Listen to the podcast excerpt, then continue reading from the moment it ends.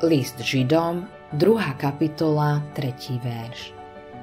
Akože unikneme my, ak zanedbávame také veľké spasenie, ktoré najprv pán zvestoval, potom nám ho potvrdili tí, čo ho počuli.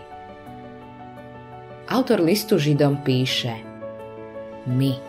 Je to o nás. Ľahko podľahneme zdaniu, že sme mimo nebezpečenstva. Ale robíme dobre, ak máme na mysli, že varovanie nezanedbávať Božie spasenie znelo Božím deťom. Len málo ľudí, ktorí sa nazývajú kresťanmi, by zámerne poprelo pánovo spasenie. Všetci cítime, že ak ho poprieme, nie sme viac kresťanmi. Keď sa Satan stretol s Ježišom na púšti, Božie slovo použil v snahe, aby Ježiš opustil určenú cestu. To je jedna z najúčinnejších satanových metód, keď sa stavia na odpor ľuďom, ktorí žijú pre Boha.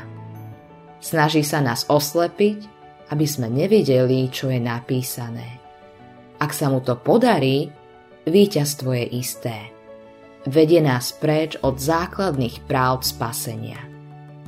Satan sa snaží zviesť Bože deti na ceste tak, že ich pozornosť obracia na tie aspekty Božieho slova, ktoré sú zanedbávané možno aj mnoho rokov.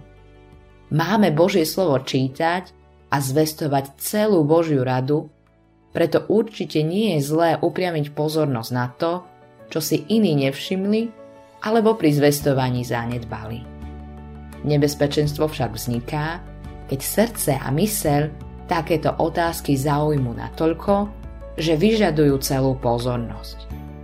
Vtedy im môžeme dať v mysli oveľa väčší priestor, ako majú v Biblii.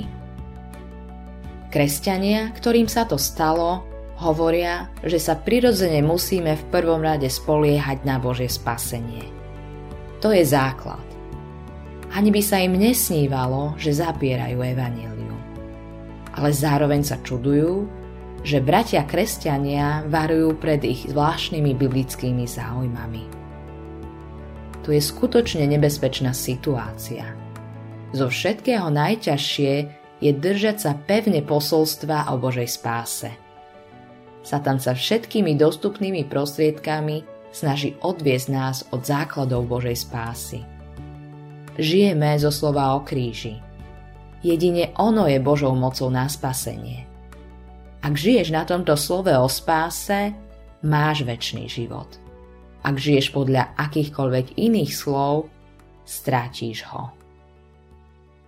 Autorom tohto zamyslenia je Hans Erik Nissen.